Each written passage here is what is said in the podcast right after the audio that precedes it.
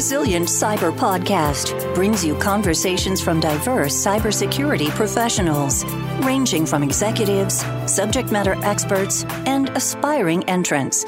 Today's diverse threat landscape requires systems that can withstand a variety of cyber incidents, remaining trustworthy and secure.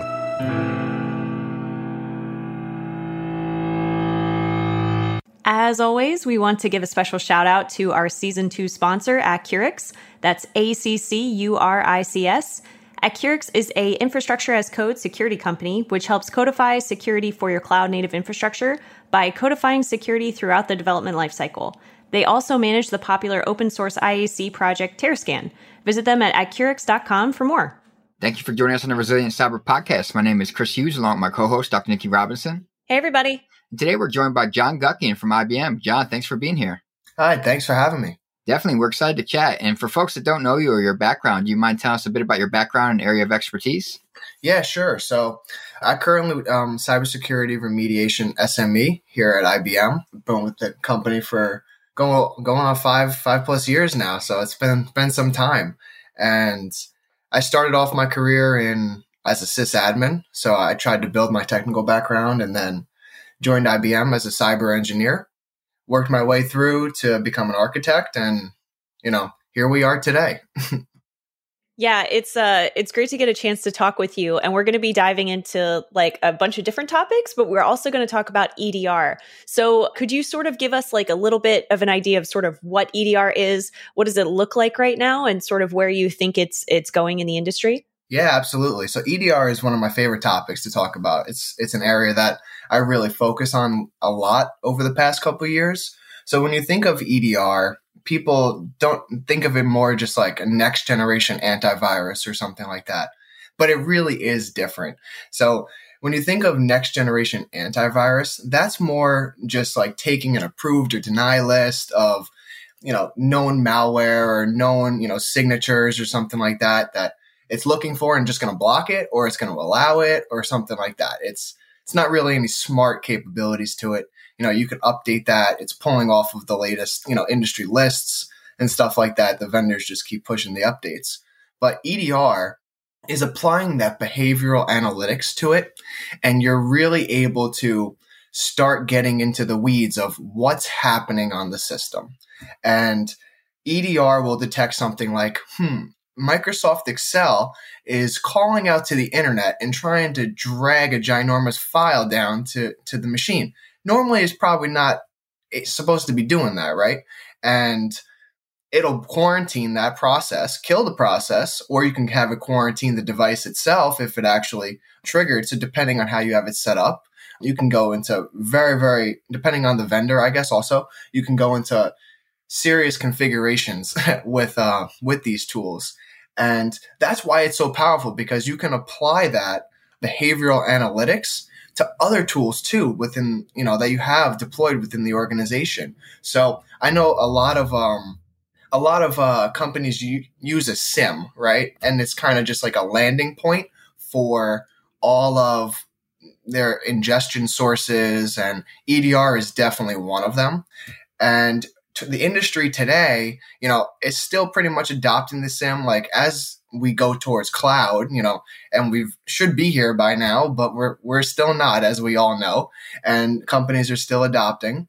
The EDR feeding into the SIEM is definitely something that people are looking towards to do still to get visibility across multiple layers of sources and really understand what's been happening within the environment. So if an alert gets triggered in EDR, they can say, hmm, did my O365, you know, ID trigger an alert also? Or did my network firewall also trigger an alert? They can take those, you know, data points, correlate them and really get a better picture of what that attacker was trying to do. So I'm going to, I would definitely say I see the industry leading, you know, catching up still at the same time. And then for more mature organizations, probably even stepping away from the SIEM because these EDR consoles are becoming super powerful and they can do multiple, you know, different layers now as all these vendors improve different features. So I can totally also see the SIEM dying eventually. Yeah, I think there's uh there's certainly a lot of capability. And just for anyone that's not sure what EDR stands for, it's endpoint detection and response. So can you give us uh you spoke a little bit about it, but can you give us a little bit more information on sort of the differences between a typical like AV deployment, like an AV client versus something that's uh, EDR based? Yeah, sure. So when you think of AV, it's really just looking for you know known signatures or known um, hashes you know, something like that. And it's going to either, if it finds it on the machine, it's going to block it and not allow it to run or download, right? If it's something that is found before within the industry. So that's when you're going to be really having AV effective. And EDR is going to take it to the next level entirely. So it's not only taking that approved and denied type lists that is known out into the industry. This is where your zero days, when they come in, it's going to look for this type of behavior of whatever the process or the program that is trying to run. Um, what is it doing? And it looks for patterns and it's going to try to determine if it's an approved action or not, or an approved behavior that that process or program is trying to do. And I always give that example of, of Excel, right? Because Excel is just, you know, a, a tool that we would use on a day to day for spreadsheets, right? Or something like that. And I know you can apply a lot of next level like scripting into it to, to run macros and stuff like that. But normally if you're, you know, you might not use Excel to go and pull down, you know, updates for a program, right? So depending on what the nature of the tool is, that's what EDR is going to start looking for. It applies this machine learning um, behavioral patterns that's you know from all once you deploy it it's collecting all this data right? So the companies are improving their machine learning constantly because they're getting like what their baseline of all these applications and programs are. And that way they're able to know hmm this is a steady state. This is an anomaly. Let's flag this anomaly. It's worth putting eyes on glass to see it. And if it and once you know a soc responder for example comes in and they see that this is an anomaly. You know, they could take it, flag an incident, or you know, kill the process and see if it comes back or something. Or maybe it's just going to quarantine it. Like maybe you want to really kill that process, and EDR will take that action for you. You can tune it to do that. Yeah, I think one of my favorite examples of sort of like typical AV versus EDR is similar to what you're talking about, but like a Word document that spawns PowerShell because I've I've certainly seen that before, and uh, EDR is great at detecting that. And that's like, hey, Word should not be spawning PowerShell. You should look at that. Right. Exactly. Yeah, and uh, one thing I wanted to ask you, John, as well is like you talked about, you know, the EDR, you know, and you gave a good context, like, uh, and the distinction between like AV and, and EDR and how it's like contextually based and it gives that insight. I wanted to ask, as far as like the push for zero trust, you know, we're seeing uh, guidance coming out now from the White House and CISA and other agencies and things like that in the federal domain. It seems to be a real big push. Uh, what role do you think EDR plays in the push for zero trust? Yeah, it's really cool that you actually asked that because when you think of zero trust, you know, it's better to deploy zero trust from the beginning, right? Like when you have like a fresh environment, it's starting to, you know, you can just deny everything and then approve only certain actions. And or certain roles for users or something like that, right? But most of these organizations are not going to start over, right? And that's going to be the challenge for applying zero trust. So you have to go and restructure all of your configurations, you know, all of your rules and your policy and stuff like that. So at, from an EDR standpoint, you know, you can totally just deploy EDR into your environment and start scraping all this data and just getting an understanding of what your environment looks like because if you want to apply zero trust, you can use that to say, all right, this is my baseline and this is where I am today. This is where I want to be. And then you can start making changes to your environment from there. And that's really what antivirus was not going to do for you, right? Like you're not going to collect all that data. You're actually sitting, you know, collecting system level data at this point. It's ingesting it and you can use it to build rules for zero trust itself. Yeah, I think there's uh there's certainly a lot of capability there outside of just you know, sort of what it says intrusion detection response. It's it's got layers to it. So how do you sort of start with for organizations that are considering, you know, hey, we've got AV, but we want to sort of step it up. Uh, we want to mature our program. So how, how do you actually integrate EDR into your environment? And then you mentioned a little bit about how you feel about EDR and SIEM integration, but if you could talk about how uh, how that would work in, in an organization. Yeah, sure. So when you're making the jump, it, it's really you know you're you're taking one thing off and just replacing it. It's it's almost a direct replacement. So depending on your maturity model, I know a lot of organizations are still working on their security you know their security program overall. So taking it back before you even get to antivirus right? What is the organization trying to accomplish? So you build your policies. You have to understand what you need to be compliant with like regulation standpoint right? And based off of that will help you build your policy controls. And you know some organizations might not have to adhere to anything right? They're just like a mom and pop shop who's just trying to maintain you know normal normal operations right? And you know yes security is important and they don't want to get compromised. So i can see a lot of those organizations outsourcing a lot of this stuff. And they might not bring in edr you know if they might outsource the risk to you know azure or aws or something like that right? Who maintains that underlying infrastructure for them. But for an organization who's larger or, or is more like independent and they have their own security program I can totally see that once they build their controls and they know what they need to adhere to, antivirus is not going to be compliant with those majority of those controls. You're going to need that next level EDR type tools in order to start looking for that. And that's what I see the big difference is going to um, end up being. But when you said about the SIEM, so you're taking all these different log sources and pointing them to one place. You know, that's only as good as you maintain it. And that's where a lot of problems with the SIEM are is you're ingesting all of this data.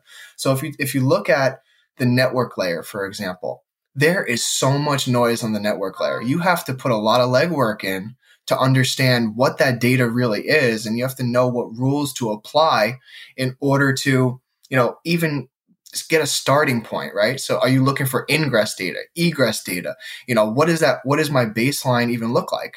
And that's a big challenge for the majority of organizations right now in the industry that I see, you know, is ingesting that network aspect. But from an EDR standpoint, you're talking about the system level right now. So you can, you know, it's been around long enough at this point where, you know, a lot of these big vendors have a pretty good understanding of what baseline looks like. So they're able to help you make the transition and start giving you guidance on what rules to apply. And you can have it in detect mode only, right? You don't have to put on prevent mode. So if you're just collecting and, you know, you want to get alerts and potentially quarantine a device, you know, you can set your incident response like escalation process to, okay, here's my tier one. I'm outsourcing my SOC tier one. They're the eyes on glass. And then you don't want them to ever take action, no problem. Send them to the, the internal company's level one, which would really be level two in the incident response, you know, process. And that, and then those are the system administrators and stuff like that.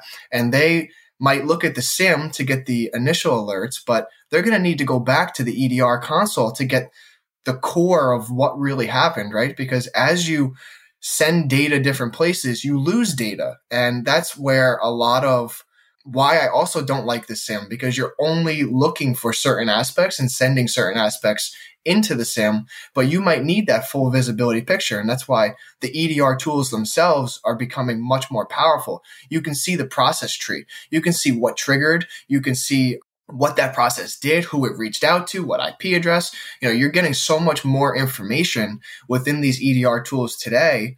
And it's almost no need to send it to the SIEM. The SIEM actually becomes annoying, right? Like it's just like a, a backlog, like a roadblock.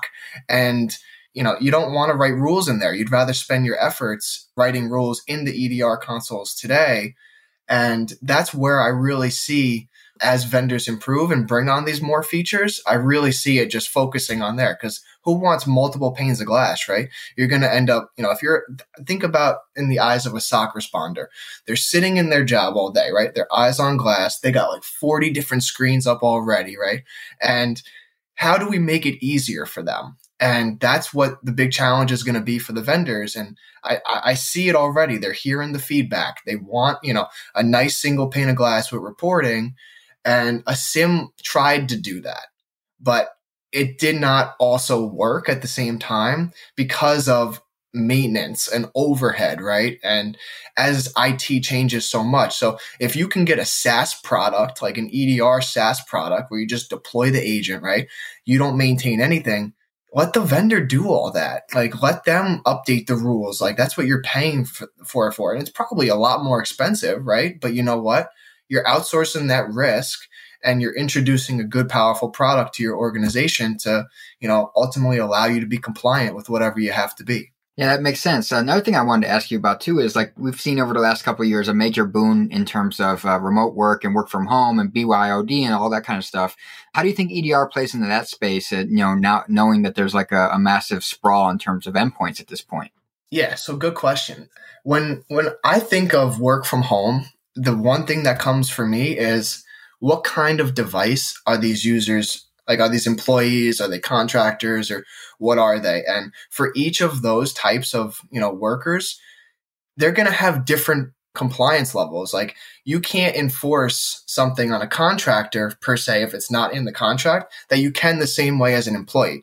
So one of the big challenges that I'm seeing right now is how do you maintain personal devices? So if you, de- uh, and EDR is due to the nature collecting all this data, right? And people don't want to put that on their personal devices. And unfortunately, if you have a good security policy, you know, those contractors that you're going to have to tell them up front, hey, if you're going to use a personal device for work purposes, you got to put these security controls on there because our organization is is not going to be responsible for your device being compromised. And if you have company data on your personal device, then you're going to have to follow what our company says in order to do it. Or here, here's a work issued device.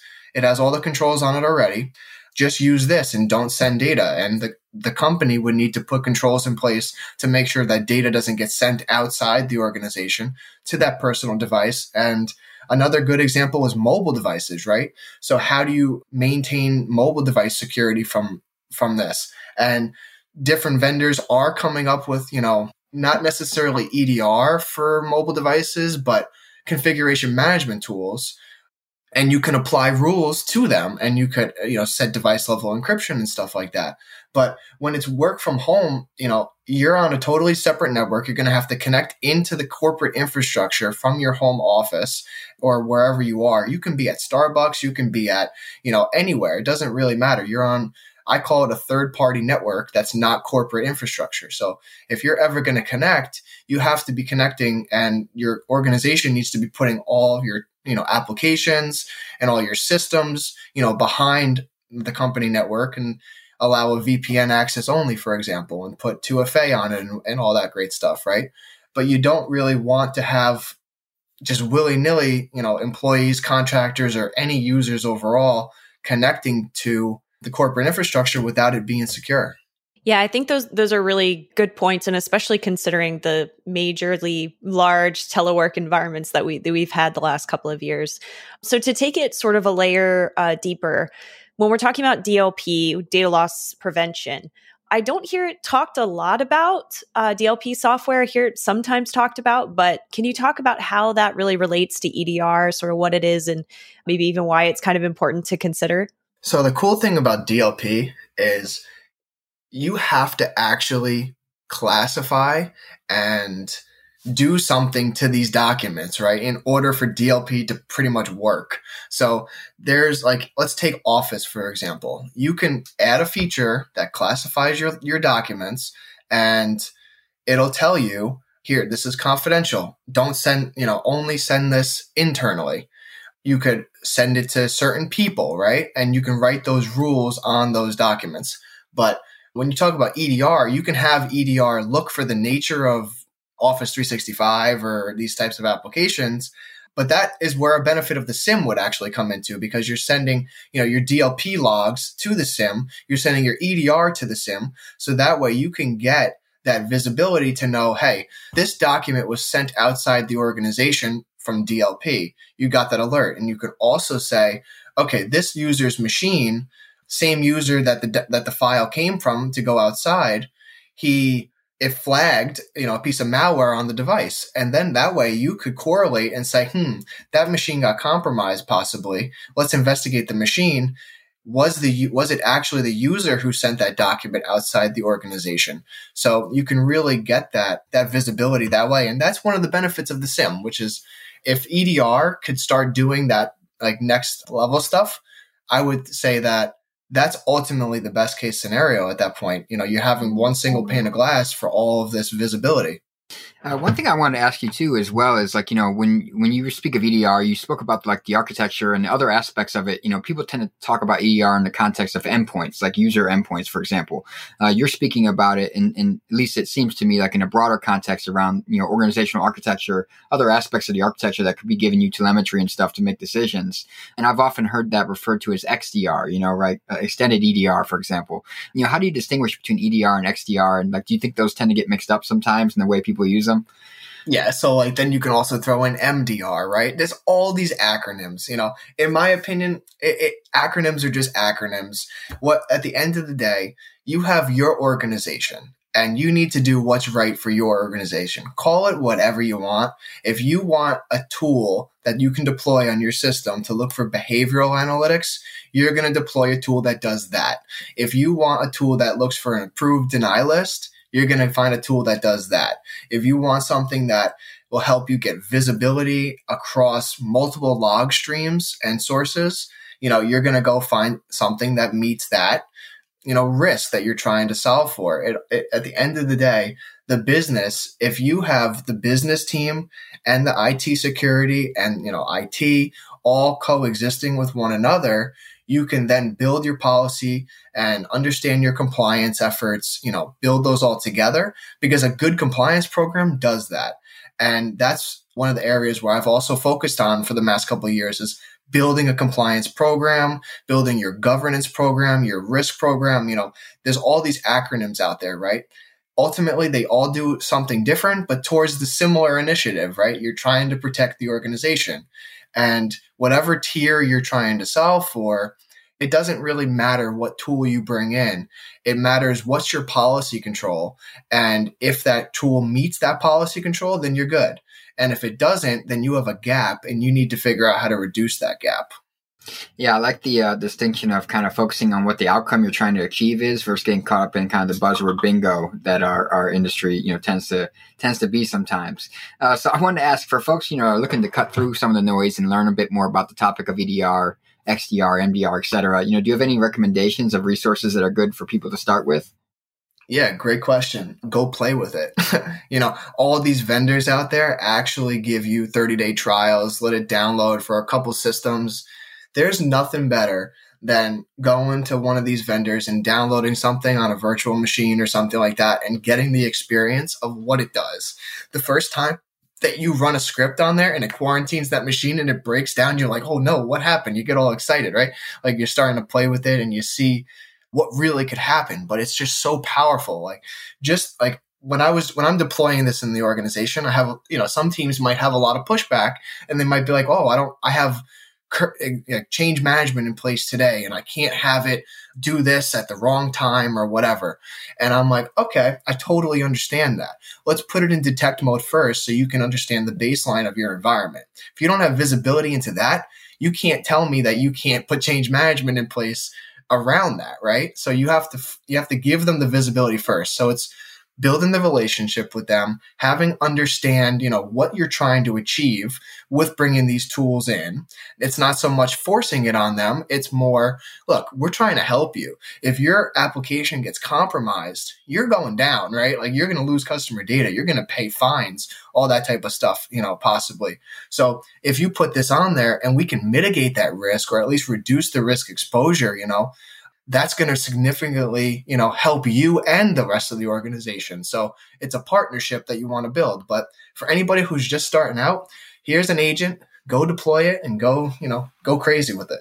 Yeah, I think that sometimes that's the best advice. And especially for like technical people like us, like we want to understand how it works. And it's just like, yeah, just set it up and play with it and see what happens. I, I like that too. So that's going to take us to our last question. And very curious about your perspective based on, you know, sort of your experience with EDR. What does cyber resiliency mean to you? So, cyber resil- resiliency, good question. I'm going to answer that a little differently, to be honest, because when I think of that, I'm thinking, is my organization doing what it needs to do to be compliant with the what I have to be compliant with, whatever that regulation is? If I can do that and achieve a program that meets those requirements, that's a really good starting point. Taking it to the next level is where that cy- cyber resiliency and all that other stuff comes into, right? And, you know, first, your business is doing the right thing. And two, am I able to get the you know the visibility and the maturity model that I'm looking for based off of all these really hard restrictions and controls. So if you can build a program that puts system level monitoring, that puts network level monitoring, that puts you know account monitoring, all these different layers, you know, you're covering your basics. You're covering, you know, all your different domains because IT is not a single model, right? It's the whole OSI model and you have the entire le- each layer you can put multiple different security controls in place there. So like for anybody who's starting out also going back to that really quick, the CISSP covers seven seven or eight domains of cyber, right? You can spend your whole life in one of those domains and they're just so big, right? And when I whenever I'm mentoring any students or anything like that, I tell them like you don't have to go take the CISSP. Just understand what those domains are right? Get your basics and your and and just start learning your footprinting, right? And you can then start figuring out what do you like to do, and that that makes the big difference because from a cyber resiliency program, your employees, your people, like have to be happy, right? Like they have to be able to work in an easy way. You know, you can't make things harder for them in order to get the job done. You gotta, you know, build a program that is flexible that's you know meant for your organization you know. A lot of these regulations that they put in place make things super hard and that's not good and resiliency and redundancy is not going to meet you know it's not going to work in your organization. So you have to kind of find a balance point between what do i have to do what do we need to do and what do we want to do and between taking all of them, you ultimately should be able to achieve your goal. And it sounds easy as I'm saying it, right? But it's not. You know, it takes years to get this maturity model in place. But ultimately, you got to find that middle point. Yeah, I think that's good advice, right? Is it's like finding that balance for for each organization. So, huge thank you John Guckian for coming on today and talking with us all things EDR, DLP, XDR, MDR, all the acronyms. So thank you very much. That's going to take us out for this week, and we will see everybody next week. It was a pleasure. Thank you so much.